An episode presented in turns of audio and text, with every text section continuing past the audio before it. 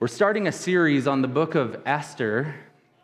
A lot of people have been asking me, why on earth are we doing that? Uh, it was actually my daughter's idea, not to, not to uh, blast her in front of everybody, but uh, I had a plan for the preaching content after Easter, and I was sharing it with my family, and Reese was like, Hey, Dad, what do you think about this? This is one of my favorite books of the Bible. And she was explaining why she thought it'd be valuable. And I said, You know what, babe, that really is a great idea. And one of the reasons why is when we look at the book of Esther, what we find is a, a, scenario where the people of God have to figure out what does it look like to live in a world where evil abounds. And so we as believers now, I think we need to keep looking in that direction and considering what does it look like to live in a, in a culture and in a world where um, Christianity is not, you know, it's not the dominant thing, where, where maybe uh, we don't have the home court advantage anymore? And, and what, if, what if there's more and more open hostility to Christianity? So, so what, what does that look like? And I think Esther and other books give us some clues on how to do that. And, and honestly, it's pretty surprising the way that Esther behaves herself in that scenario. I mean, I don't know that I would prescribe a lot of the things that she does there, but, but we need to be thinking through our answer has to be better than often the things that I'm hearing. And so we need to look at books like this to help us out. Well, I'm going to pray and then we'll get right into it. Let's pray. Lord, we pray right now as we open your word that you, by your Spirit, would speak to us. We pray, Lord, that you would use this time to help us know you better and help us know what you're up to in this world. We pray in Jesus' name. Amen. Amen. Well, we find a party, a problem, and then we can consider the point of it all. But the party comes right away in the early verses of chapter one. Now, Esther's not even in this chapter, but we're introduced to another key player here. In verse one, it says, This is what happened during the time of Xerxes. The Xerxes who ruled over 127 provinces stretching from India to Kush. This is, this is what was going on in the time of the Persian Empire. The king Xerxes is the ruler of the, the then known world. He rules the whole gig, like from as far as you can imagine in one direction to as far as you can imagine in the other direction. This dude rules it all. He is in charge. This is the king, and his title, his official title, I can't pronounce it, but what it means is Lord of Lords and King of Kings. So when people would say the king, and here's his official title, this is the capacity in which he serves, people would hear that and go, okay, this is the Lord of Lords, this is the King of Kings. This guy rules the world. And, and we find out about the vast amount of wealth and resources that he has because he throws this killer party. Look at verses 2 and 3. At that time, King Xerxes reigned from his royal throne in the citadel of Susa. They had two different palaces a summer palace, a winter palace. So he's ruling from Susa, and in the third year of his reign, he, he gave a banquet for all his nobles and officials. The military leaders of Persia and Media, the princes and the nobles of the provinces were present. So he's throwing this killer party, and everyone is showing up, and it's primarily filled with these nobles, these prominent people, and military leaders. So that means this is a time of incredible peace. He, he's leading his nation in a way that has resulted in peace. So all these dudes can come together, we can have a meeting. We don't even worry about a problem arising while we're gathered together. That's the way in which he's leading. We're meant to be impressed by this. He, the, the author is telling us about this king and the vast majority of his wealth. Look at verse 4. In fact, it, goes, it says it like this For a full 180 days, he displayed the vast wealth of his kingdom and the splendor and glory of his majesty. This dude threw a party for half a year.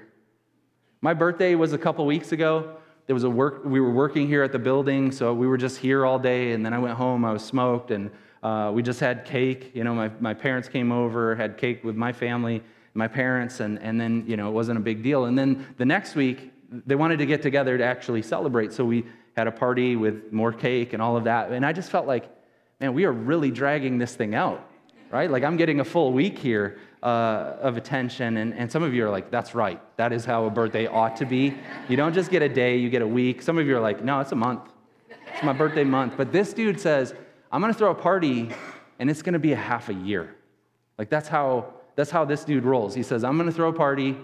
I'm going to show off the vast wealth of my kingdom and the splendor and glory of my majesty, and we're going to we're going to have this killer party. Then there's an after party. I don't know how he pulls this one off, but after 180 days of partying, he says, Well, let's do another week of this.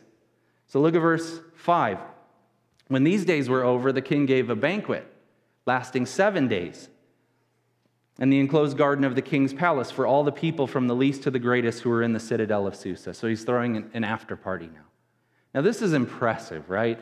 If you've been a part of any wedding planning in, in let's say, the, the last decade, if you've thought through what does it look like to secure a venue, to get decorations, to feed people who barely make the cut, uh, how expensive is that? I mean, it, it breaks the bank, it puts people in tremendous debt.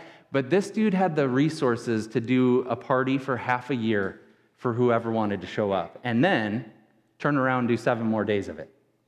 This is wild. So, when we're reading this story, the, the narrator is trying to draw our attention to how significant this dude is. This guy is impressive. In fact, it goes on to describe the decor, the, the furnishings, the decorations, which is very expensive. Having recently, you know, just finished not even done yet. There's still stuff like there's holes in our floor here and doors that have masking on them because we're still painting them. But, but one of the features of doing a remodel that's really expensive is the, the, the decor. And so fixtures and furnishings and all that stuff. I mean, the, the author here is going, look at this. Look at how this guy rolls. Look at the details of the garden palace.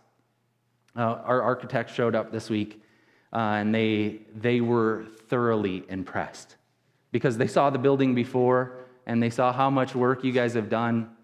They do not only design build stuff, but they also do interior design stuff. So for an additional fee, we could have said, hey, what do you guys think about you know, all the color schemes and the furnishings and all of that? And we, we said, no, we'll, we'll figure it out. We've got some people who are gifted in that way. Well, they showed up and they were like, wow, look what you guys have done. Where did you get? They started, the interior designers, like, where did you get this? Where'd you get this? I need to tell our other people about that.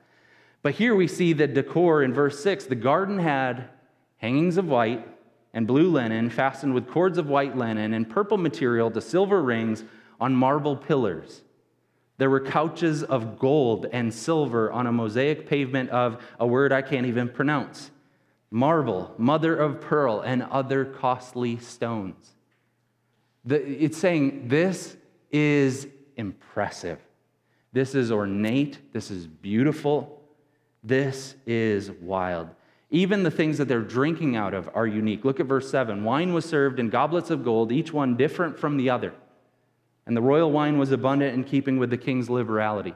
When we go buy drinkware, we buy them in a set because it's cheap. This dude gets individualized glasses for every participant in his party.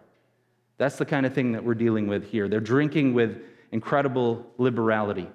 He even issues a decree. He says, Look, here's how you ought to drink in my kingdom. Verse 8 By the king's command, each guest was allowed to drink with no restrictions, for the king instructed all the wine stewards to serve each man what he wished.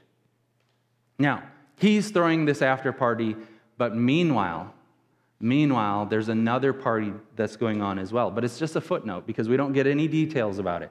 We just find out it's happening. It's the girls' event in verse 9. Queen Vashti also gave a banquet for the women in the royal palace of King Xerxes. So while he is gathering all these people together, look at how impressive I am. Look at the, the majesty of my kingdom, my glory, my majesty, the vast amount of wealth that I have. Queen Vashti, meanwhile,